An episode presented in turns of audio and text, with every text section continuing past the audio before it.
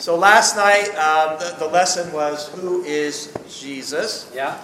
All right, and uh, today uh, we're going to have two lessons. One is Will the real Jesus please stand up? Okay. All right, and then uh, the lesson this afternoon, or later this morning actually, will be uh, four portraits, one Jesus, plus one. All right, so uh, really, th- this second lesson is more like about who Jesus isn't. Okay. And I'd rather spend time talking about who Jesus is, honestly, Amen. than talking about who he isn't. But you know, every time you say who he isn't, you're sort of saying who he is at the same time, kind of. Yeah. All right, got that? And there's a lot of different views about Jesus, that's for sure. All right, uh, and really, you know, like Solomon said, there's nothing new under the sun. By the way, I want to thank y'all for coming out here. I mean, you know, Saturdays we're busy. We got stuff yeah. to do. You know what I'm saying? And you know, it's not quite as much of a sacrifice as Jesus going on the cross. No, not quite. But honestly, you know, um, a lot of people obviously aren't here that could have been here. So I, I just want to honor y'all being here. There you go, y'all again, being here. All right, so uh, so what we're going to do then is we're going to identify some false ideas about Jesus throughout history, and then ones that are uh, today. Uh, and then I'm going to attempt at the end to kind of describe the real Jesus very briefly. And then the, the next lesson will be going into detail about the, the, the real Jesus, the Jesus of Mark, the Jesus of Matthew, Luke, John, etc. All right? So uh, here we go. Um, uh, there's lots of different Jesuses out there. Uh, I like the one in the lower uh, right hand corner there, the, the, the, the cosmic Jesus, the Hindu Jesus there. Oh, yeah. All right, so these, we're going to look at 11 different Jesuses. Did we decide how you spell Jesuses? I, I think it's J E S U S apostrophe. I think. No, wait. So- That's like Oh, the plural of house is H O U S E S, but that's because house has an E at the end of it. Hmm, okay, anyway, whatever, right? so we're going to look at the created Jesus. We're going to look at the Jesus who was actually not a person. The Mormon Jesus. The Hindu Buddhist Jesus. The Calvinist Jesus. The black Jesus. Oops, might step on some toes there. Just possibly, I don't know. Uh, the, the liberal Jesus, the universalist Jesus, the nice guy Jesus, who never says anything bad about anybody, the prosperity Jesus, the magical Jesus, and then the crucified Savior and Son of God. That's the real one. Okay, now, uh, it, normally when I'm doing a lesson, I do not like to name names. In other words, you could listen to a hundred lessons that I've taught, and I will not name another group and uh, to criticize them. So you know, oh, the Baptists and the and the Lutherans and stuff like that. I'm gonna I'm, I'm gonna make an exception this morning because of the nature of the material. All right, and, and- but even when I do that, I hope I hope that I will do it in as respectful a way as I can. But generally, my uh, my desire is to build up the truth rather than to attack people I don't agree with. That's why normally I don't mention other denominations or other religions, or, and when if I do, I try to do it in a way to say actually maybe possibly good things about them. Uh, all right, but so today I am going to make an exception. In fact, one of the Jesuses is just is just the Mormon Jesus. Okay, uh, so um, so just sort of a note of warning, if you will, that I'm going to call some groups out. All right. By the way, uh, the first uh, seven on that list, I believe, are not false Jesuses that we in the uh, International Church of Christ tend to struggle with all that much. That's mostly out there. But the last three or four, uh, yeah, this I think we struggle with those. So when so when I get to those, I, I'll be talking primarily actually about us. Okay, good. So the, the created Jesus. Right, and uh, this is the Jesus of the Jehovah Witness. You all know about Jehovah Witness. It's the Jesus of uh, historically the first well-known proponent of this view of Jesus, which is that he was created. He is not God. He is a creation of God. Was a guy named Arius. He he was from Alexandria. And he created a movement that became known as Arianism. In fact, you might have heard of the Council of Nicaea, the first church council in 325 AD. And the Council of Nicaea was called to deal with this guy and his movement. And uh, Athanasius was another bishop there in Alexandria. And Athanasius and, uh, and Arius, they were kind of going at it a little bit. Uh, and, and the, the, the, the statement of Arius was there was a time when he was not. All right? And, and um, so this is the Jesus who is way below the Father. A Jesus who's probably a little bit above us, but way below the Father. This is the Jesus who was some kind of exalted angel. That was the Jesus of Arius. And interestingly, if you study the history of Arianism, uh, the, the Goths, you know, the Goths and the Visigoths, that, kind of conquer, they became Arian. And it came this close to Arianism becoming the dominant political uh, view of Christianity in the Roman Empire, which is kind of it's kind of scary to think about what that would have happened. Now, of course, we would have still had the Bible, so we could have recovered real Christianity. But that, that's an interesting thing. Now, the, the most common group out there that go, goes for this is the Jehovah's Witness. However, there, there have been brothers even in the LA church that I've had to interact with over the years who bought this idea that Jesus was created, he wasn't God. Uh, um, I've you know, had multiple discussions with different people who had that perspective, yes, within our own fellowship. Now, um, here, here's a quote from the Watchtower Society. If you know anything about Jehovah's Witness, everything they say, do, believe, teach, and everything else, it all comes straight out of the Watchtower Society. They said Jesus is not God. So at least they're honest about it. You know, they're straightforward, you know. By the way, I just said that, but don't quote me, all right? Please don't quote me on that because he actually is. But yeah. Jesus is not God. Jesus is the first and highest of created beings. He's an angel. He's the archangel Michael. Michael, the great prince, is none other than Jesus Christ himself, mm. quoted from the Watchtower Society uh, just uh, a few years ago. All right? Now, why is this a problem? I mean, does it really matter? As long as Jesus died on the cross, isn't that good enough? Well, actually, no. No, uh, we have to understand Jesus for who he actually is. And uh, last night we read a couple of passages, so I don't need to go over those. Most of you are probably here, uh, where Jesus said in John 8, uh, Very truly I tell you, before Abraham was born, I am. And when he said, I and the Father are one, the people interpreted that as him saying that he was God. He said, The reason we're stoning you is because you claim to be God. And Jesus didn't say, no, no, no, no, no. Because Jesus claimed to be God. Let's read Colossians 1.16. Now, I'm not going to spend a lot of time on this Jesus, just because this Jesus, although I'm telling you, within our fellowship, I've had multiple people who bought into this thing. And uh, the, reason this happens is because they start asking to, to logically analyze the Bible. And, and, in fact, the history of Arianism comes from people trying to ask, how do we explain the Trinity? And the answer is, you don't. just is. And so, uh, historically, if you study church history, you'll find whenever people try to sort of come up with a logical definition that could explain to outsiders to how this whole thing works, Father, Son, Spirit, those people always get in trouble. So let's learn the lesson of history and just say, it says it in the Bible, that's good enough for me. Yeah. All right? That's probably, as, uh, you know, sometimes people are just too smart for their own good. Colossians 1.16. Okay? Again, I'm not going to spend a lot of time here because probably if you're here, you don't need to be convinced. But it says here, for in him all things were created things in heaven and on earth, visible and invisible, whether thrones or powers or rulers or authorities, all things have been created through him and for him.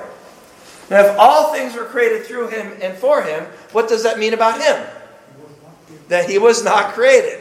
It doesn't take a rocket scientist to analyze this passage. But how do you explain that Jesus was with God and he was God? I don't explain it. I say it. Because Jesus said it. Yep. And Jesus walked on water and was raised from the dead. And, and, and I'm going to get a little bit, because I'm going to talk about the Jesus is not a person. I'll talk a little bit about sort of the apologetics, if you will, of, of the Trinity. Uh, John 20, 28, where Thomas says to Jesus, My Lord and my God. And he bows down to him.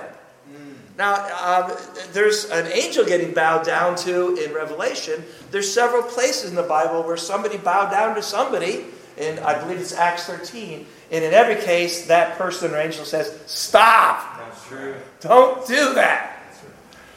But Thomas says to Jesus, My Lord and my God, and Jesus accepts that statement. Hmm. Titus 2:13. He's talking about Jesus, our great God and Savior Jesus Christ, and about 25 or 30 other passages that show without any possible doubt that Jesus is in fact deity. In him the fullness of deity lives in bodily form. All right, the next Jesus. Feel free to stop me, by the way. We'll do a Q&A at the end, but this is a small enough group uh, to have... Yes, go ahead. I was going to say, uh, really briefly, because I know you want to move on, but what, were, what are some of the reasons why they claimed that Jesus was just a human or that he was. All right, so why, why, why did they say it was human? Uh, again, there are different possible reasons that could happen.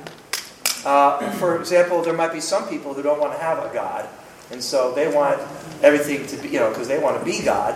But that's not the case in Arius. Arius was a very sincere believer. And so, so the answer is, where did, how did he end up there? He ended up there because he was trying to make the concept of Jesus be logical. He's trying to make it explainable, in, especially in terms that made understand to made sense to Greek philosophers. Because in Greek philosophy, God was a very distant God, many levels and emanations and avatars separating us from this very, very distant, uh, non, uh, non-passionate, dispassionate God. And Jesus didn't fit that model. So for them, for Jesus to be God would overthrow everything they understood about God from the beginning. Now, it's not like Arius was trying to completely go into the Platonic Greek thinking, but he was influenced by that, and he was trying to make a Jesus that was more uh, palatable to Greek philosophy and trying to make it logical. Uh, but that, that's probably not why uh, the, the Jehovah's Witnesses go for this. Uh, you have to talk about uh, uh, Russell. And, and the, you know, he came from the Adventist movement and, and Adventism and, and some of that stuff and trying to pull the Old Testament in. So the, the uh, Jesus is not God. Jesus is a created person. Uh, uh, for uh, Jehovah's Witnesses, it's partly a matter of logic. It, it, what you'll find is if you try to interact with, with Jehovah's Witnesses, they all want to have intellectual arguments, and it has nothing to do with the heart. I used to think Mormons and Jehovah's Witnesses were two versions of the same thing, and they're the exact opposite. They're the total, utter opposite. Because in, in Jehovah's Witnesses, it's all up here. And in Mormonism, it's all down here. Mm-hmm. And it, you can't, it, you know, trying to defend Mormonism intellectually, it's like, good luck with that. Mm-hmm. But it's hard to win a logical debate with Jehovah's Witnesses. Mm-hmm. It, it just is. So don't do it. Don't try. Yeah. Is this an outcropping of the Gnostics? Uh, no, it- um,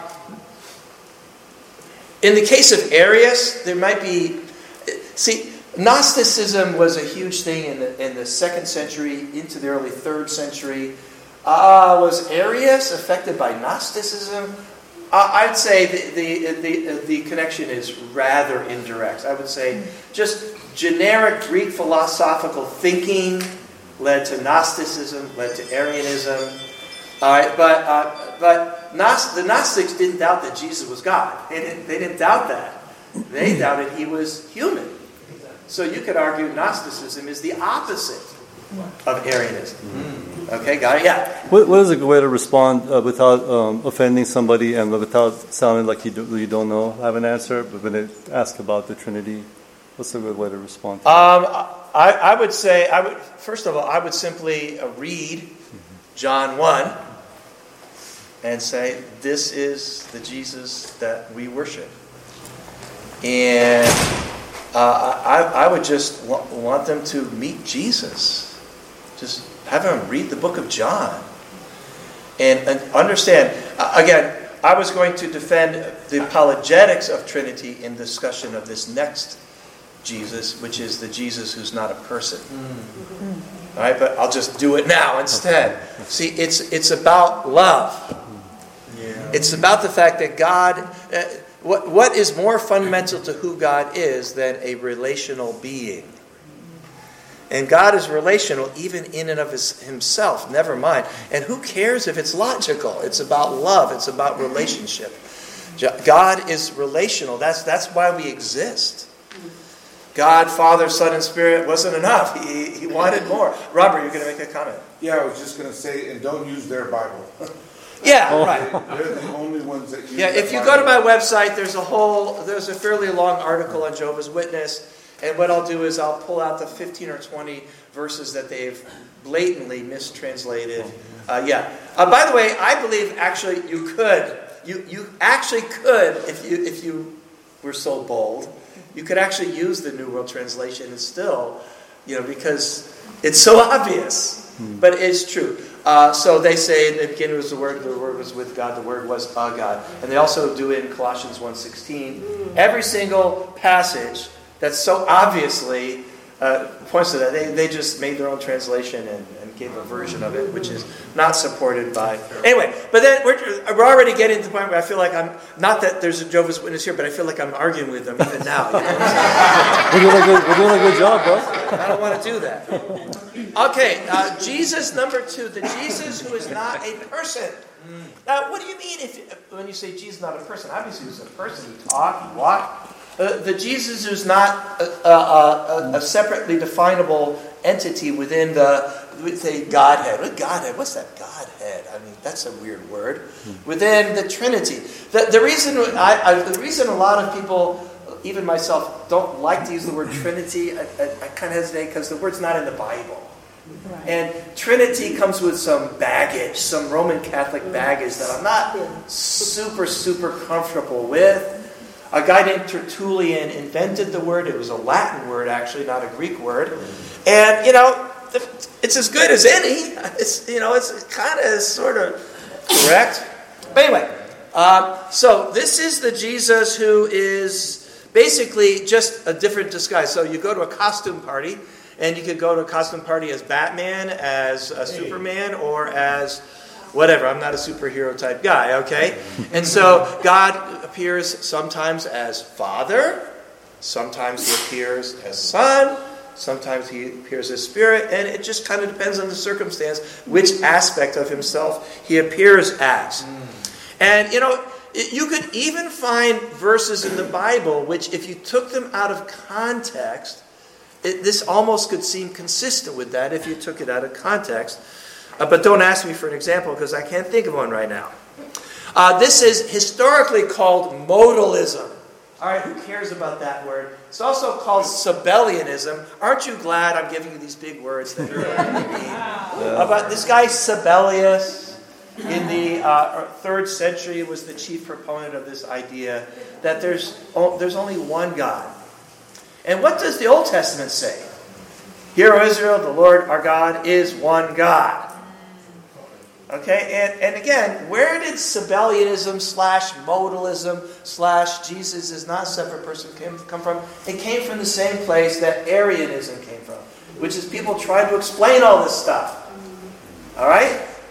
And again, uh, history tells us when you try to, rather than just experience who God is and accept what the Bible says, if you try to explain it to people, uh, you, you tend to get in a little bit of trouble. So, so the idea is that God can appear as like Father, if that's needed. If you're in trouble, He's mad at you. He can appear like Son, if He wants to sort of relate to you and kind of be like you and have sort of a human quality to. Could be like Spirit, if He wants to kind of have a communication or or inspire the Scriptures or something like that. And these are different modes of God. Hmm. Sabellianism is the belief that Father, Son, and Holy Spirit are three different modes or aspects, and the idea of Trinity simply is not real at all.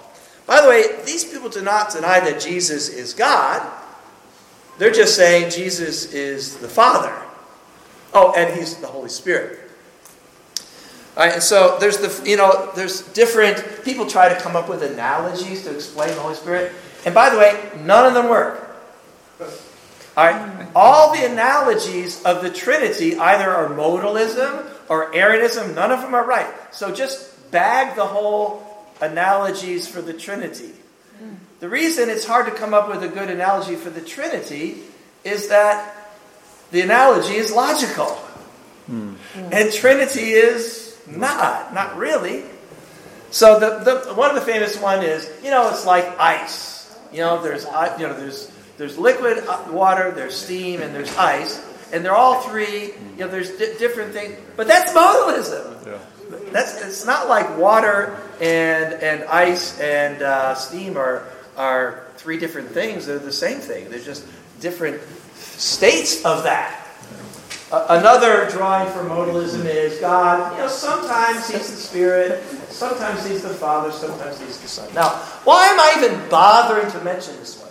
Because it's not like modalism is this huge, massive thing going on.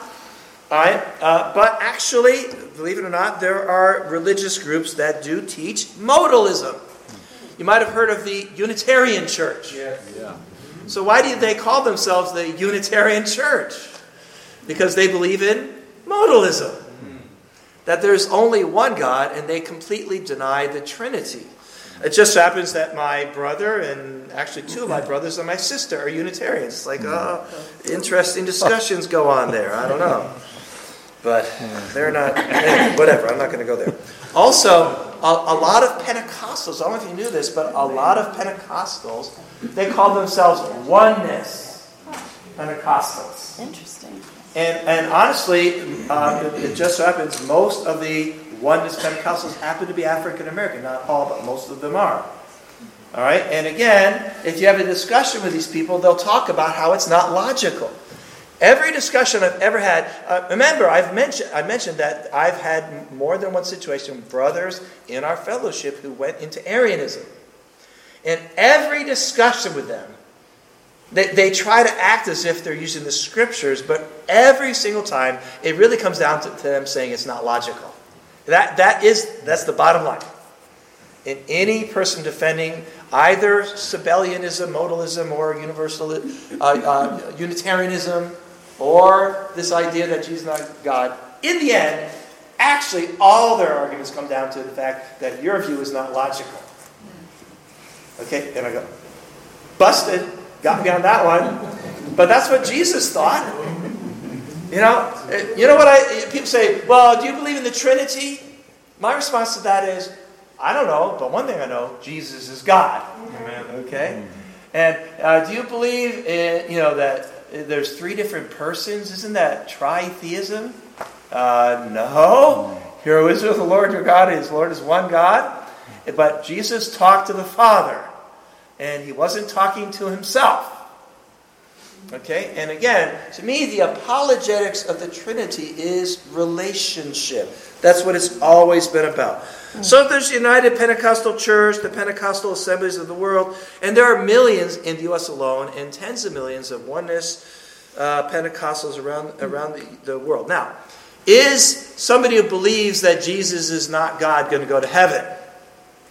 I mean, God can do whatever He wants, but that's not a saved person. That is not a saved person.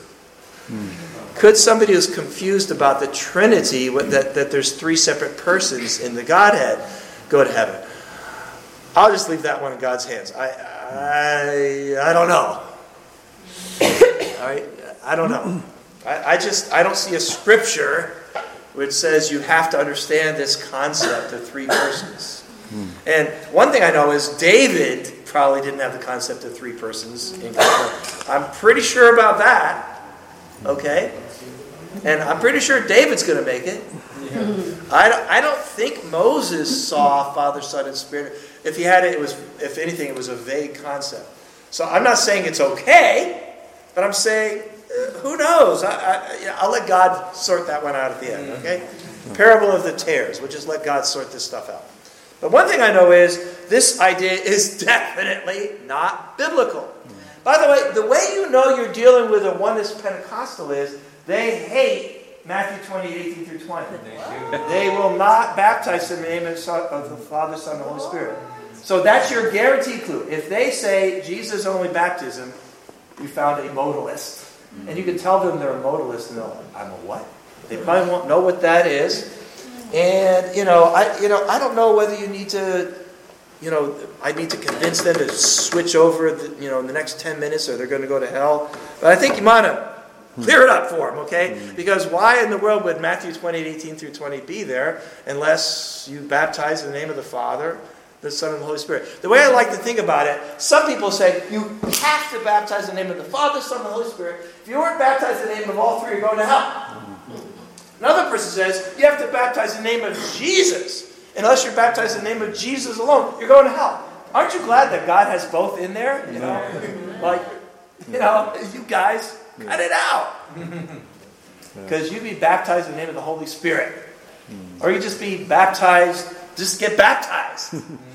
As long as you understood what's going on, I, you know, we, we don't have to say a formula. We all say a formula, right? Everybody does. do. That's great. That's awesome. But you don't have to. Now, I would say, however, I'll tell you right now, when I do baptisms, I, we do Father, Son, Holy Spirit. That's just what I do. I mean, come on. Let's read that passage as if we needed to, right? Isn't this kind of like in the mainline church? It's Acts two thirty eight. That's their only scripture, you know. For us, our only scripture is Matthew twenty eight through twenty. But it's right here. It says, "Then Jesus came to them and said, All authority in heaven and earth has been given to me. Therefore, go and make disciples of all nations, baptizing them in the name of, of Jesus." And teaching them, oh no, the name of the Father, the Son, and the Holy Spirit. One it? version. Uh, another uh, a Trinitarian formula, if you will. And there are a number of what, what scholars call Trinitarian formulas. What that means is a number of verses where clearly Paul or somebody else is saying it on purpose in order to make it clear. That's why they call them Trinitarian formulas. Uh, I'll just look at one of them. There's others. 2 Corinthians 13, 14. This is another Trinitarian formula. Were you ready to go there? Somebody said yes. That's one of your favorites. All right, so 2 Corinthians, right after 1 Corinthians. This Bible has such thin pages. It's Yeah. like. Okay. Uh, and again, this is a Trinitarian formula. What I mean by that is, Paul's almost certainly saying this on purpose, so as to make it clear what he's talking about. Okay, 13 verse 14, here we go. May the grace of the Lord Jesus Christ and the love of God and the fellowship of the Holy Spirit be with you. Okay? And didn't Jesus say, I and the Father are one? There you go. That's modalism. No, it's not. Okay? The Mormon Jesus, number three. I'm not going to spend a lot of time here. Uh, I hesitate to do it uh, because it's so abhorrent. But there's a brother who goes to our church in Bakersfield who started studying with the Mormons. It's like, what's wrong with that guy? what? I mean, I'm willing to give the hand of fellowship to a Lutheran or a Presbyterian or a Baptist or a Catholic, Orthodox.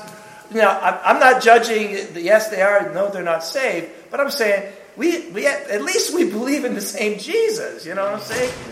Jehovah's Witness, I don't know, and Mormons, no. It makes me puke. Excuse me. I, I'm supposed to, you know, I'm supposed to treat you like a Christian.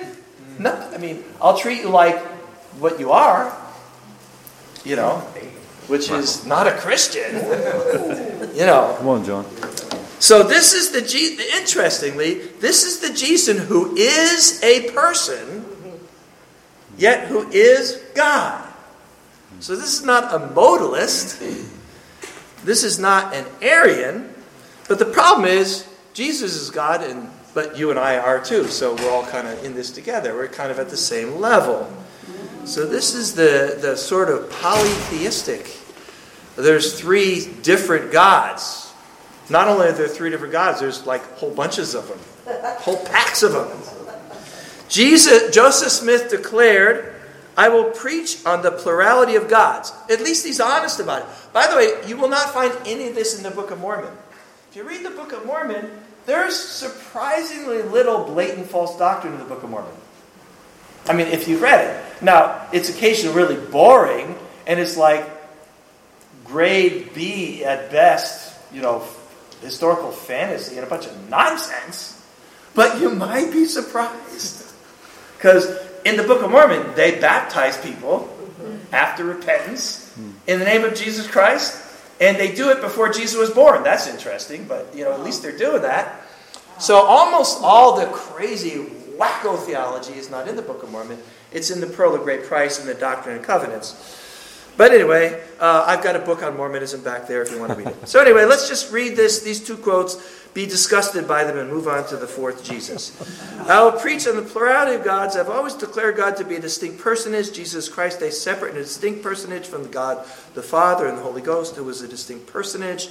So here he's got tritheism blatantly. I'm going to stop right there. It's, it's hard to read it. And let me try to read the next section and see if I can get through it. Joseph Smith preaches perhaps his most famous sermon. This, this was in uh, 1844. God himself was once as we are now, and is an exalted man, and sits in. I'm going to stop right there. Okay? We're done. Next, Jesus. Amen. All right? The Hindu Buddhist Jesus. I'm telling you, this has influenced us in subtle ways. I'm talking about this has influenced us, especially in California. The state that they say is of fruits and nuts and flakes, you know what I'm saying? The younger people, they don't know that one. Yeah. I mean, California doesn't believe anything. And California is the world capital of New Age. This is the New Age Jesus. All right? This is the Jesus who's like a guru. He's a sage. He's a wise man. He's a God man. Like an emanation or an avatar. This is the Jesus of, uh, you know, th- there were many religions in the Near East in, in the, the, around the time of Christ who had this sort of God man myth. Isis and Osiris and, and Mithra. So this is the pantheism. Pantheism is the idea that God pervades and exudes and is coextensive with the universe. This is the God who cannot have created the universe because this is the God who is defined by the universe. This is the God of Hinduism and Buddhism. This is the Jesus of Eastern Christi- uh, Eastern uh, Christianity, right? Eastern religion. So uh, basically, this has Jesus being like a westernized Krishna. You know, Krishna, Krishna, Hare Krishna. Yes. This is the Jesus who is one of many great religious figures who show us what God is like, but and they show us a wise path, but he's not God any more than you are God. This is the Jesus of yoga. That's right.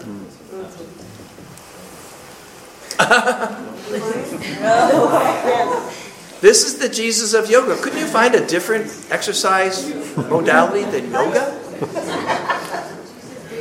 Those of you do yoga, what do they have you do? They have you find God inside of yourself. But there's a problem. He's not there. Well, the Holy Spirit, but that's a whole other thing. All right, this is the New Age Jesus. This is the Jesus you find by going to your center. And there's this whole centeredness movement in the schools nowadays. Wow. It's just Hinduism. It's pantheism. By the way, no, you're not going to hell if you do yoga exercises, okay? But uh, fine, do those exercises, but aren't couldn't there be other exercises? You- Couldn't you do an exercise that's not directly connected to? I mean, that's just that's just me, okay? That's just me. But again, doing this, whatever you're, I don't know what yoga people do, whatever. That, that, that's not simple. And, and by the way, the bottom line is these breathing exercises; those are actually pretty awesome. Oh, yes. And you know, learning to slow down your mind. Christian mindfulness is great. But a lot of people take Christian mindfulness in ways that, if you listen carefully, you go, eh, really? Finding God inside of yourself, going, going to your center and all that kind of stuff. How about just going to God? Yeah. How about going to Jesus? The Holy Spirit. Okay, and again, I don't want to make people paranoid. and I don't want to go after this, and you know. But seriously, isn't there another exercise we can do besides yoga? I don't know. But then again, don't worry about it. It's okay. But actually, let's be cautious because the bottom line is, you are not God. And the goal of life is not to disappear and, and to be dissolved into the, the uh, effervescence of the universe. Because we will be people. Amen. We will be persons. God is person, we are person. Got it? Besides, in 1 Timothy 2 5, it says there's one God and one mediator between man and God, and that is Jesus Christ. All right? So this is a bogus God. Okay, then there's the Calvinist Jesus. Now we're kind of getting around to groups that probably are Christian. So my first four Jesuses were way out there wacko Jesuses. So now we're getting around to Jesuses that, you know, it kind of looks kind of Jesus-like. Right? So there's the Calvinist Jesus. This is the Jesus of Calvinist Christianity, otherwise known as Reformed theology. All right, now when we think of the Protestant Reformation, we think of Martin Luther. So the, the Protestant Reformation went in two branches. All right, one of them, Luther, kind of became this little tiny thing, and it's just you know, and then the other one, Reformed theology. That's most of Protestantism. And this is Protestantism, and I'm telling you, this is very problematic. This is not the Jesus that I worship. This, this is anathema to me. Now, most people who follow uh, Reformed theology, their Jesus, they don't swallow the whole thing, look, hook, line, and sinker. What they do is, well, I'll explain what I'm talking about. A lot of false ideas about Jesus come directly from this line of reasoning, Calvinism which actually goes back to Augustine, but I don't want to go into all that. All right, actually, the, the single reformer who, who did more to determine how Christianity is practiced in, in sort of Protestant America, Protestant world, is this guy Ulrich Zwingli. Uh, probably most of you never even heard of this guy. He's the one who invented the idea that baptism is merely a symbol. Okay, that's, that's fairly significant. All right? So, anyway, the Calvinist Jesus is the Jesus of original sin. All right? It, it's, the, it's the Jesus of Presbyterians. Let's get, I'm going to I'm to name names. Yep. It's the Jesus of almost, but not all Baptists. There's, there's general Baptists and there's particular Baptists. Uh, 99% of Baptists in America are Calvinists. Most Baptists in England aren't, strangely enough, but whatever. Uh, this is the, uh, the, the Jesus of original sin. This is the Jesus who said in Adam's fall, we sinned all. This is Jonathan Edwards. This is the American flavor of Christianity. Right? Not all of it. Methodists went against that. They're, they're Arminian. Here's a quote from Zwingli. Zwingli said, Those individuals end up damned forever in hell are also eternally determined by God for that fate. Hmm. Now, if you ask your average Presbyterian or Dutch Reform or uh, uh, Calvary Chapel or really actually most, even most Pentecostals and Charismatics, if they believe that, they'll say no, but actually, the, the, the guy who preaches for their church signed a thing saying that he actually does, or she actually does. All right? Um, or Calvin, it said, We call predestination God's eternal decree by which uh, he determined with himself what he willed to become of each man. For all are not created in equal condition. Rather, eternal life is foreordained for some and eternal damnation for others. Those who are predetermined for heaven, they call the elect. And those that are predetermined to go to hell are called the reprobate. Is the idea of the elect found in the Bible? Yes. Yes. Yes. Ephesians, Romans. Is the idea of the reprobate found in the Bible? No, Not the way you because God does have predestination. Jesus is part of this predestination plan. Who did God predestine to go to heaven? Everybody. I was teaching a class of predestination, this is many years ago in San Diego, and they did it at a conference. I thought, really, a class on predestination at a conference? Actual doctrinal stuff? That's kind of strange. And they gave me the smallest room because they thought nobody would go to that class. They're just being nice to me. And, and not only was the room full, but there was standing room in the back, people in the hall, and they turned away like 50 people. And so I started by asking, how many here believe in predestination? And guess how many people raised their hand? Nobody. I was the only one. I was the only one. I said, come on, you read Romans 9. You don't believe in predestination? What did God predestine? That Jesus would die for our sins. And that's why he jerked Pharaoh around a little bit. That's why he kind of messed with Judas. But you know what? God didn't predestine Judas to go to hell. He didn't predestine anybody to go to hell. That's not the Jesus I believe in. Right, right. That's crazy stuff. Now, most people who are Calvinists don't realize, number one, that they are, and they don't they don't even understand that that's what their preacher believes. But they do believe the other elements of Calvinism. So let me get there. I don't want to spend too much time here. All right. Uh, now, Calvin himself writes, "We assert that by an eternal and immutable counsel, God has once for all determined both who would be admitted to salvation and who would be condemned to destruction." All right, so this is the Jesus who died for only a tiny minority. Because what did Jesus say about how many were going to destruction? Like almost everybody. So that means almost everybody you meet, God created them with the awesomeness that they get to go to hell. That's, all right, that's not the, the Jesus that I believe in. This is the Jesus who died for the elect. For the rest, too bad. This is the Jesus of T U L I P, tulip.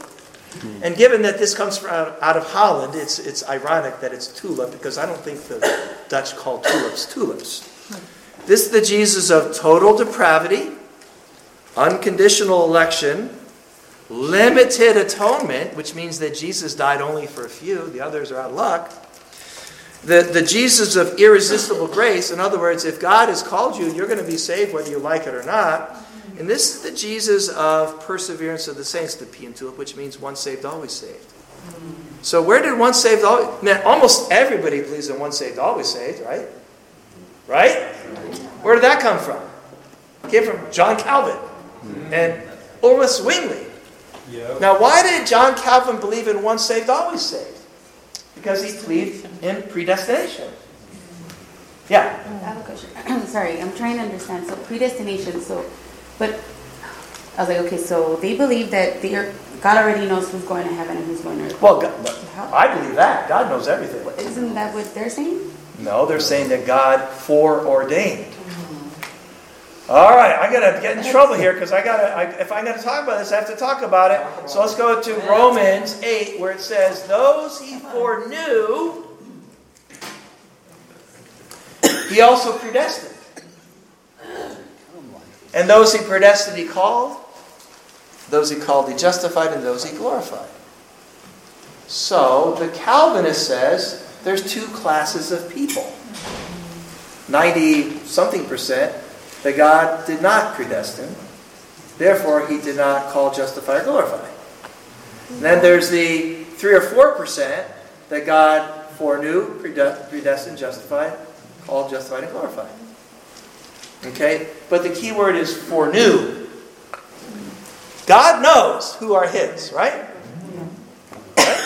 Does that mean he decided who's going to go to heaven and hell? Now, this will give you a headache. I'm sorry, it's going to give you a headache. But God foreknows, but He does not predetermine.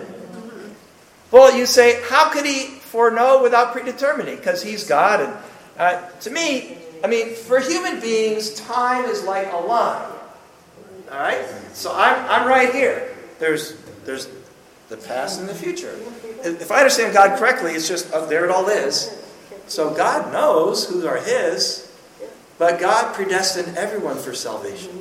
And I'm going to read some scriptures that make that perfectly clear. Because, and the thing is, this, this whole faith alone, you know the faith alone thing? You guys preach baptism, that's work salvation. That is such a total messed up, wrong idea. They, that, that is so wrong on so many levels. These, you know, this is Calvinism. Mm. It's all comes back to Calvinism. Because if you inherit original sin, Ezekiel 18, that's bogus. And you are totally depraved, that's not in the Bible. Then what could you do to be saved? Nothing. The only way you could possibly be saved is God says, all right, uh, that one. Mm, that one. That one. All right, so that, that's Calvinism, which says that we're saved by faith alone. All right? In- In other words, you know, our, we, have no, no, we have no part in it. If God didn't pick you, you wouldn't have picked him. All right?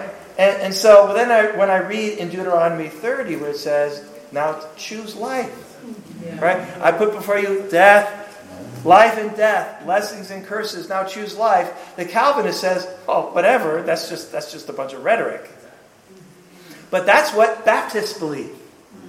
That's what Presby- In fact, almost all evangelicals, not all, be careful. All right, uh, be careful how you uh, free decide things like this. But that's what they believe. So that's why they teach that you just have to pray Jesus into your heart. Right? That's interesting. Because, let me see. Is belief something that you do? Yes. Yes. Is repentance something that you do? Yes. Is baptism something that you do? Yes. No. Oh. Baptism is not something you do, it's something that's done to you. Right? Do you know, do you know, have you ever seen Jewish baptisms? No. Go to the Jordan River, they, they do it all the time. Here's how, Jew, here's how Jewish baptisms go. Yeah, they baptize themselves. Who changed that? John the Baptist changed it. Why did he change it? Because God wanted baptism to be something that's done to you.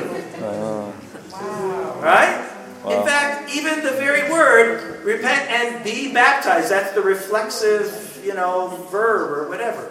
It- it's, it's not an act, it's something done to you. Re- Thank you, the reflexive tense. Okay, now I'm getting into too much detail. That's not the point. All right? So this is the Jesus of once saved, always saved. Right? Because if you can't choose to become a Christian, you can't choose to not be a Christian. This is the easy peasy, you know, Christianity. This is the, the Christianity where repentance it doesn't matter because repentance is something you do, and repentance is an option. They'll, they'll talk about it, but it's not related to salvation. Uh, By the way, they asked Jesus, "What must he do to be saved?" And he said, "Nothing. It's, it's you know, it's predetermined." Now he said, "Believe." These are the works of salvation: is to believe in Him. All right. So um, this is the uh, Jesus of Protestant Christianity in general. Not all, by the way, not all, and you have to be careful. And please be careful when you talk to people. Ask questions. Don't tell them. It's not fair. You don't want to be treated that way. Uh, but this is why they pray Jesus into their heart. Because, you know, you just you sit there and boop, pop, and suddenly you're there. It's, you're good to go. It does, you know, it- not, you know, prove your repentance by your deeds. It's, uh, it's uh, just let Jesus, and that's why uh, it, it- it's all real, it's experiential. And, you know, I, I had this warm feeling in my heart, and you know, all that sort of stuff. That all goes back to Calvinism and Jonathan Edwards. Read volume four in my church history that hasn't been published yet, but it's it's coming out. All right, all right. All right, so let me read some passages because I have to get to uh, Jesus number 6, 7, 8, and 9. So here we go. So uh, John, 1 John 2, 2. He is the atonement. Oh, wait, let me get to the next screen. Okay, this is the Jesus of Tulip. This is, the, there you go. I should have put that screen up there. I, I apologize. This is already at my website. The, the notes, the PowerPoint, they're all at my website. And this recording will be at my website. This is the Jesus of total depravity, unconditional election, limited atonement, irresistible grace, and once saved, always saved. All right? Uh, this is the Jesus who chooses you, whether you get saved or not. You have no part in it. It's the Jesus of once saved, always saved. It's the Jesus of pray, Jesus John. Okay? Now, this is not in the Bible. Because what's it say in 1 John chapter 2, verse 2? He is the atoning sacrifice for our sins, and not only for ours, but also for the sins of the elect. No. The whole world. And who's contained in the whole world? Everybody. In fact, what does John talk about the world? I mean, even the world, the world and this, you know, all those bad things and bad, you know, Jesus died for everybody. You know, the L in tulip, limited atonement, that's nonsense. In fact, that makes me angry. I, I hate that Jesus. I don't like that Jesus at all. That's a Jesus who really uh, doesn't love most people, actually. For, uh, 1 Timothy 2, verse 3 through 4. This is good and pleases God our Savior who wants a few people to be saved, but most to go to hell. No. who wants all people to be saved. Now, is God's will always done? No. Jesus said, Your will be done. And this is, this is the Jesus of basically God being sovereign, whether, rather than God being all so much loving. Uh, Luke 2.10, good news of great joy that would be for a few people. No, for all people. 2 Corinthians 5.14, for we are convinced that one died for a few. No, one died for all. Uh, John 12, 32. But when I'm lifted up, I will draw a few men unto myself, specifically the, the elect, but the reprobate can go home. No, I will draw all men unto myself. Does that mean everybody's going to become a Christian? No. No, but all are predestined to salvation. Everybody. Amen. Now, those God foreknew, he predestined, called, justified, and glorified. Now, is everybody called? Not everybody's called. Of those who are called, are they all justified? No. Of those who are justified, are all glorified? Well, read Hebrews. No. Okay, but those God foreknew, he predestined, called, justified, and glorified. There you go. So that's, all right, now we're on Jesus number six, the black Jesus.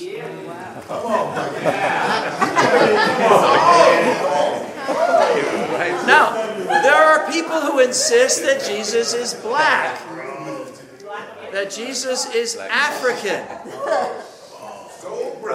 Now, honestly, I want to be careful here. And the reason I want to be careful is um, white people have used Jesus to mess up black people, and there's a long history of that. Uh, the racial injustice and the disgustingness of the Bible being used as an excuse for that. The whole children of Ham, that is that is despicable. All right, but Jesus is not black. He's also not white. Thank you. I, am so glad he's kind of halfway in between. Aren't you glad he's kind of halfway in between? Good job. Thank you. Like I was smart that, you know? But really, this is the Jesus who gets involved in racial politics. Oh, well, Talk about that. Because, you know, there, there was the white Jesus. There's honestly, there's not a whole lot of white Jesus people left. There are a few. There are a few. And that's just as despicable as it ever was. But why should we go for the black Jesus just because they were using the white Jesus on us? Yeah, I, I don't think that's because this is the Jesus who gets caught up in racial politics. Yeah, come on. All right? This is the Jesus of division. Yes. Yes. Come on. This is the Jesus who divides rather than uniting. Does Jesus ever divide? No. Oh, yes, he does.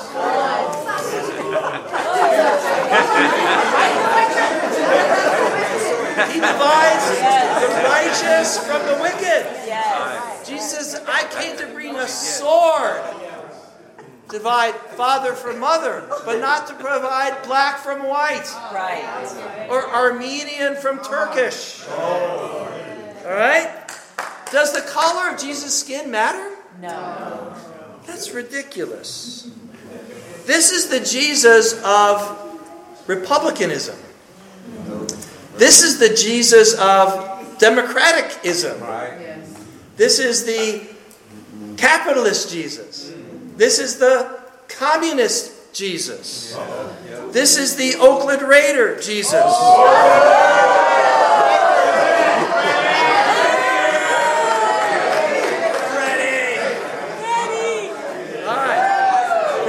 This is the 49er Jesus, all right? And there is no San Diego Charger Jesus because oh! there's no San Diego They fell away.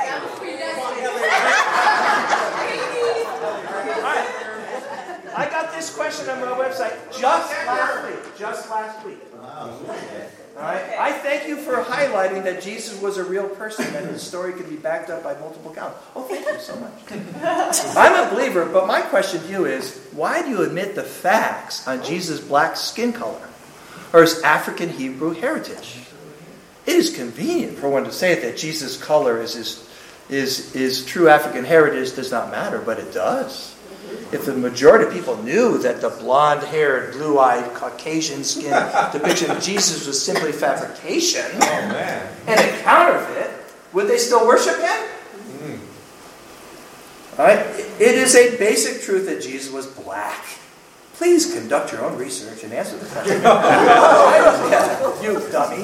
Wow. Why does the church continue to depict Jesus as being a Caucasian? Now, does the church continually depict Jesus as being a Caucasian? No. A hundred years ago, absolutely. And busted, and we need to just keep apologizing. And even if it's barely happening anymore, we white people, we just need to keep apologizing. I'm, I'm serious. We just need to keep apologizing and apologizing and apologizing and not making excuses and not saying, oh, I didn't do that, they did that. It's those white nationalists. No, it's all white people, honestly. Some less than others, but you know. But Jesus is not black and he's not white. He's, he's not Asian. All right, I'm not going to go there. All right, so the bottom line is Jesus was Jewish. If you want to know what he looked like, I mean, it says in Isaiah he had nothing in particular noticeable. So just take the average Palestinian person, just kind of take the average. That's Jesus. That's good enough. Okay, let's go on. The bottom line is this: Jesus is not the Jesus who divides on human concerns. He only divides based on righteousness and unrighteousness. And that's it. All right, next is the liberal Jesus. By the way, that clock does not work. That's why it's been confusing. That Come on, Gardena. All right. So I, I need to get through this sort of quickly. Uh, the liberal Jesus. Now, if you go to the bookstore and buy books about Jesus, this is the Jesus in the bookstores. This is the Jesus at the university. This is the Jesus at UCLA. This is the Jesus at USC. This is the Jesus at all, virtually all universities. This is the Jesus who's, you know, he's a social campaigner. He's a, he's a, he's a political revolutionary. He's the champion of social justice. Was Jesus a champion of social justice? Absolutely. Was he a bit more than that? Yeah, he was God. Yeah, he's a bit more than that. These, this is the Jesus of scholars who deny the inspiration of the Bible. All right? This is the, the progressive Jesus. He's definitely decidedly left wing, by the way. This is the Jesus of the Jesus Seminar. If you know much about the Jesus Seminar, believe that Jesus of Scripture was a creation of the Christians in the second century, uh, which is nonsense. Uh, I did a lesson. Go to my website just a couple days ago on that. Uh, oh, Jan, thank you for reminding me. Uh, the liberal. Actually, no, that's that's the only one I have on that. Uh, This is the Jesus who never claimed to be God, who never worked miracles, and who did not even intend to start a religious movement, but he was a really nice guy, and he really cared about the, the poor and the needy and all that sort of stuff. But this is not the Jesus that I believe in, because I believe in the Jesus who is God in the flesh, the Jesus who is Lord, the Jesus who is the one and only. So, uh, this is the Jesus whose tomb is empty. This is the Jesus who did fulfill those prophecies. All right, next is the universalist Jesus. Now we're finally getting to the Jesuses that I think are in our church. Uh, they pervade Christianity of almost all flavors in America and around the world, but I, I believe they're definitely creeping into our church. So the first seven Jesuses, I'm not super, super concerned with. I might get mad about them, but if they're out there, I, it doesn't, you know, I don't get so concerned. So this is the Jesus, who, the non-judgmental Jesus. This is the postmodern. Jesus. I have nothing against postmodernism. I believe as a philosophy, modernism is more harmful than postmodernism. As a philosophy. But as a way of thinking about Jesus, it's really messed up. This is the Jesus who denies the existence of hell. Is that a thing moving through Christianity right now? Yeah, Rob Bell. Bell rhymes with hell. I don't know, I just made that up, but uh. This is the Jesus of funerals. This, therefore, this is the Jesus of almost everybody. Could it be the Jesus of us? I had to preach the funeral for a non Christian young lady who was a drug addict. And she was shot in the head by her drug addict boyfriend. And what am I supposed to say? I'm so glad she's going to be with Jesus today, and we'll see her. And I, I couldn't say that. I couldn't say that at all. Uh, this is the Jesus of most Americans. That Jesus is love, love, love, love, love. Now, I criticize Calvinism because Calvinism, because God is holy, He's righteous, He's just, He's love, He's omniscient, He's got all these qualities and properties. And we got a, a tape back there on uh, Christian theology. Robert and I taught it together. And Calvinists focus in on Jesus and God's sovereignty to the exclusion of other traits. But which of God's traits are, is focused in on by Christianity today? By far, totally outweighing all the others. Love. Now, by the way, God is infinitely loving. God cannot perform an act that is not out of love. He is incapable of doing an unloving thing. But God gets angry. God has wrath. God is a judge. You know, uh, we, I, I just finished doing a sermon series on Ezekiel. Now, if you don't want to talk about judgment, just stay away from Ezekiel. I mean, it's pretty tough stuff. I have never, ever heard a sermon series from Ezekiel. I've never even heard of it being done. There's a reason for that. Because American Christianity, as Asian and African and South American Christianity, God is lovey dovey. You know, Jesus is loving, He's patient, He's gentle, He's kind, but He's not nice. All right? You know, he's not Pollyanna. If you know who Pollyanna is, that's the. Even Robert's not old enough to know who Pollyanna is. The movie, not the. I, I was trying to find somebody who probably would be old enough to know. Pollyanna. It's a Disney movie. Never mind. I got to use examples that are not 70 year, or 60 years old. Right? Thank you. And this is the Jesus of the Unitarians. And by the way, Jesus said, Wide is the road that leads to destruction, and many are on it. That's just what he said. Am I happy about that? No, I'm sad about that. You know who's more sad about that than I am? God is more sad about that than I am.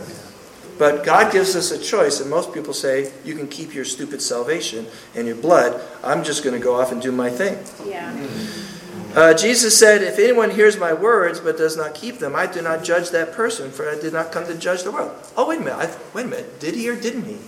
Well, okay. Now, here's the thing Jesus did not come to judge the world, he came to save the world. But does that mean he's not going to judge the world? That doesn't mean that. It means he didn't come here to judge the world. He came here to save the world.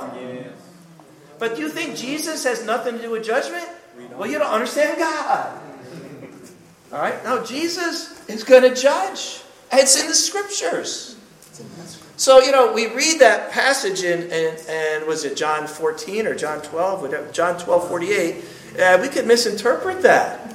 It's true. Jesus came full of grace and truth. Did he come full of grace, truth, and judgment? No, he came full of grace and truth. Does that mean there's going to be no judgment? Excuse me. It is a dreadful thing to fall into the hands of the living God, and Jesus is that living God that it's a dreadful thing to fall into the hands of.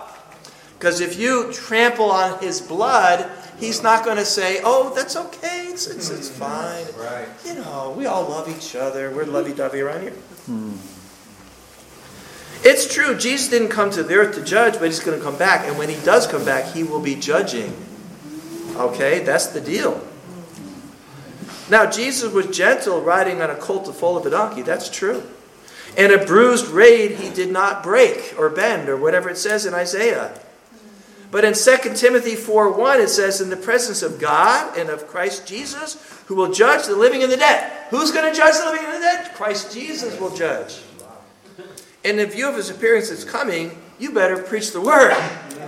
And by the way, you better preach judgment. You better preach hell. There you go. Now, I'll, t- I'll say this.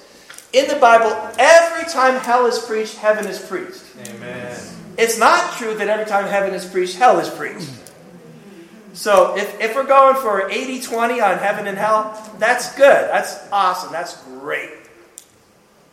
But 100 and 0 in heaven and hell, that's not Bible. It's just not. And I'm telling you, I hear a lot of people that you know they just want to take the whole judgment out. God doesn't get angry. What do you mean He doesn't get angry? Tell me He doesn't get angry. I mean, come on. Not just Ezekiel. I mean, all over. What about Amos? Amos five twenty four, where it says, "Let justice roll on like a river." How about Revelation six ten? Look at this, Revelation six ten. This is in the Bible. I didn't come here to preach judgment, but I want to have the real Jesus, and that includes wrath. Yeah. It includes justice. It includes holiness. That's there in the Bible. It's in the Bible I read. Uh, Revelation 6.10, it says, uh, They called out in a loud voice, How long, sovereign Lord, holy and true, until you judge the inhabitants of the earth and avenge our blood? Now, I, honestly, that is not my heart and feeling at all. I, I have no desire for God to come and judge and take these people out of sin. I, that's not my feeling, even the tiniest bit. But I believe when we're with God in heaven, we're going to say, Amen, praise the Lord. You're going to send my grandmother to hell? It's right. All right? Now, uh, whether or not this judgment is some sort of eternal, forever, you know, infinite amount of time thing, I don't know about that. But there certainly will be judgment. God will come again, and it will be uh, it will be as Savior and Judge, both. He's going to be riding on a white horse, not literally. All right. This is the Jesus of the parable of the banquet, right? The parable of the banquet. Guys in there, he's good to go. I'm, I'm awesome, man. I prayed Jesus into my heart, and you know, I I uh, yeah, I did the sinner's prayer and all that sort of stuff. And the, the banquet owner comes in, he says, Send that guy out, he's got on the wrong clothes. What are these, what are these clothes? How about Galatians 3 24, 25, 26? Those who are baptized into Christ are clothed with Christ. So I'd say we need to get clothed with Christ. Because otherwise, when God comes in this banquet, we may be sent out where there's weeping and gnashing of teeth. Yes, there is weeping and gnashing of teeth. This is the Jesus of Ezekiel 9 through 11. Read it. where basically, because of idolatry in the temple, Jesus left the temple. And I'm telling you, we are the temple of the Holy Spirit. If there's idolatry in this temple, if there's willful, continual sin, uh, Hebrews 10 26, then read the book. Okay, good. Now, number nine, we're almost done. I'm going too long here. Sorry about that. I had to one o'clock. Next is the prosperity gospel. And I'm sorry, I'm calling him out. Joel Osteen is a false prophet. Him and thousands of others just like him. He just happens to be really good looking and wear really nice hair gel. That smile, that smile makes me sick. It does. That smile makes me sick. It gets me mad. Because the gospel he preaches, the Jesus he preaches, is not the one that I read about in the Bible. But I'm telling you, prosperity gospel, I'm sorry, it's arrived. And it's here in the LAICOC. Wow. Okay, that dream is elaborate. Now, not, nowhere near like Joel Osteen. I, I, you know, come on, not even close. I mean, that stuff, you, you'll hear that stuff, it'll, it'll drive you crazy. All right, so, don't get me wrong. I, I, don't, I don't want to overstate myself. In fact, I just did overstate myself, probably, backtracking a little bit, but I'm serious. Prosperity gospel is definitely affecting us. I, you know? People s- said to me, Why did you move to Bakersfield? You know? Uh, certainly not for prosperity. Come on, John. But how many of us would live where the poor people live on purpose so we could save the poor people? How many of us would do that? Come on, come on, John. I was in, uh, in Oslo in, in, in, uh, in September, just talking with the president, and he said, You know, we haven't been converting people over here. And I said, well, You don't live over there. Everybody, they wanted, they they had the, the, it's not the American dream, I guess it's the Norwegian dream. To have the big house and the good schools and the clean streets. And meanwhile, people are going to hell. All right, so the prosperity gospel. The cosmic butler who says, Yes, sir, that's what you want? This is the prayer of Jabez, Jesus. You know that prayer of Jabez? By the way, it's in the Bible. It's a great prayer, but it's sure taken out of context. Okay, you know, there, there are different bellwethers. There's different things in the Bible that says if you have this issue down correctly in your life, then you're good for everything. And those are James chapter 3, your tongue. If you had full control, if you were perfect with your tongue, you'd be perfect with everything. Guess what the other thing is if you were perfect on, you'd be perfect in everything. It's 1 Timothy chapter 6, money. Because money, the love of money, is the root of every kind of evil. Prosperity gospel, I believe it affects us. I believe it does. This is the Jesus of Christianity emerging. If you go to Africa, I, I, mean, I, I was in the city of Port Harcourt, uh, and I'm telling you, it's, it's, that's all you can hear there. I mean, that is all you can hear there. And this minister came to the, to the lesson. He said, I'm so thankful you're here. There's somebody preaching anything other than the prosperity gospel. The prosperity gospel is, you know, come to Jesus, you'll have wealth, you'll have jobs, you'll have health. And that, that's, that's what it's all about. And again, we, we look at Joel Osteen and we go, man, that's ridiculous. But I don't know. I, I think the prosperity gospels is kind of kind of affecting us hmm. in some significant ways. Hmm. This is the Jesus of the Jews in Malachi. The Jews were saying to God, You don't love us anymore. And he said, When did I stop loving you? He said, Jacob I loved, Esau I hated. He said, Because you're not blessing us the way we want to be blessed. He said, How about if you breathe in, bring in the full tithe? You know, how about if you do that? How about if you, I mean, you give, you wouldn't give, you know, your second best to the governor, but you're giving the second best to me and you want me to bless you? It doesn't work that way. This is, you know, Haggai chapter 1. You, you, you're drinking water, you're always thirsty, you put money in your pockets and it's gone. Why? He says, Go up into the hills and bring down wood and build my temple. That's right. This is prosperity gospel. This is Christianity uh, everywhere. In Africa, I'm telling you, it's virtually the only thing they have, but it's certainly big in America. Philippians 3:10. I want to know Christ. Yes, to know the power of the resurrection and participating in his sufferings, becoming like him in his prosperity.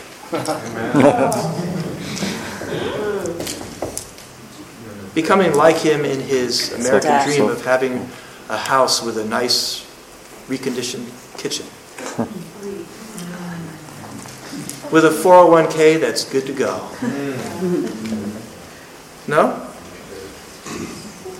The power of his resurrection, and there's power. There's lots of power, and there's blessings. There's, I mean, we get a hundredfold, folks. It's just that if you want that hundredfold to be a bunch of money, you're kind of going in the wrong direction. How about the blessing of helping somebody go to heaven? Amen. How about the blessing of changing people's hearts? Come on. Uh, Philippians 1.21. Bruce. That was on his raft. Bruce Evans. For me to live is Christ, to die is gain. But when, when Paul said that, he was not kidding. This was not just rhetoric. Right.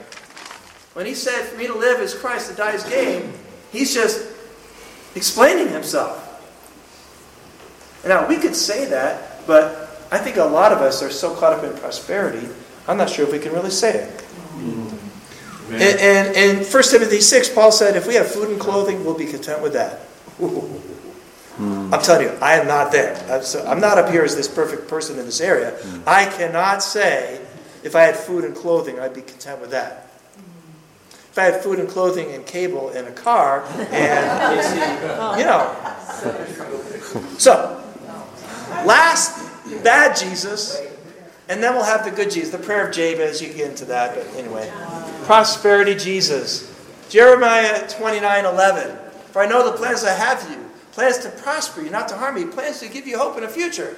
But you have to wait for seven years of suffering before you get that. Read the passage. Read the passage. All right, magical Jesus. This is the Jesus who does miracles all the time, just because you ask. This is the Jesus who, you know, um, you know, he opens doors and he closes doors and all this sort of stuff. All right, this is the Jesus, this is the charismatic Jesus. Now, I want to be careful here because there's the whole pendulum swing. Here is the magical Jesus who, he, you know, Jesus told me this and God told me I should do that and I just knew this and God told me this and, and you know, all this sort of stuff. And then there's the mainline Church of Christ and really us, which is we don't acknowledge that Jesus does anything. You know, it doesn't say it in the scripture, it's not true. Because the fact is, God does speak to us. That God does prompt us. And we should keep in step with the Spirit. And we should listen to the Spirit. We should not quench the Spirit. And we should understand that when we have meetings, the Spirit is trying to bring us to a consensus. This, just read the book of Acts. And so, now, so our tendency has not been to go in this direction. In fact, our tendency is trying to go too far the other way. So I want to be careful that, because some people are going to not believe that, for example, that Jesus heals, because Jesus heals. He just doesn't give you the gift of healing. Wow. All right? It doesn't work that way. In fact, I believe the Holy Spirit even guides us into all truth. But He didn't make you an inspired teacher, He didn't make you a prophet. So, this is the Jesus who has a single particular person in mind for you to marry. Know, he's got that person. I just have to find that person. There's just that person out there. I just have to find that person. Uh, this is the Jesus who heals all sickness. This is the God who's always opening doors and closing doors. Uh, the problem is that it doesn't work that way. Because Paul asked God to um, you know, take away that thorn, and God said no. Yeah. This is the Jesus who always says yes. This is the Jesus, if we pray, the person will be healed. But the Bible says if it's God's will. Okay? So, by the way, all of us will get sick, and all of us will die. So, sickness is not the problem. All right? It, what's the problem is sin. All right. Anyway, this is not a big problem for us. By the way, last Jesus, and then we'll be done. I'm going to do this in about two minutes because the next lesson is about this Jesus, which is the actual one. Amen. This is the Jesus who's the crucified and risen Savior of mankind. That's the real Jesus. Yes. The crucified and risen Savior of mankind. Mark 10:45, the Son of God did not come to be served, but to serve and give his life as a ransom for many. 1 Corinthians 1:18, for the message of the cross is foolishness to those who are perishing. But to those, who, those of us who are being saved, it is the power of God. This is the Jesus of 1 John 4:10. This is love. Not that he loved us, that, that we loved him rather, but that he loved us and sent his son as an atoning sacrifice for our sins. This is the actual Jesus. The Jesus who is God. The Jesus who is love. The Jesus who came to save us.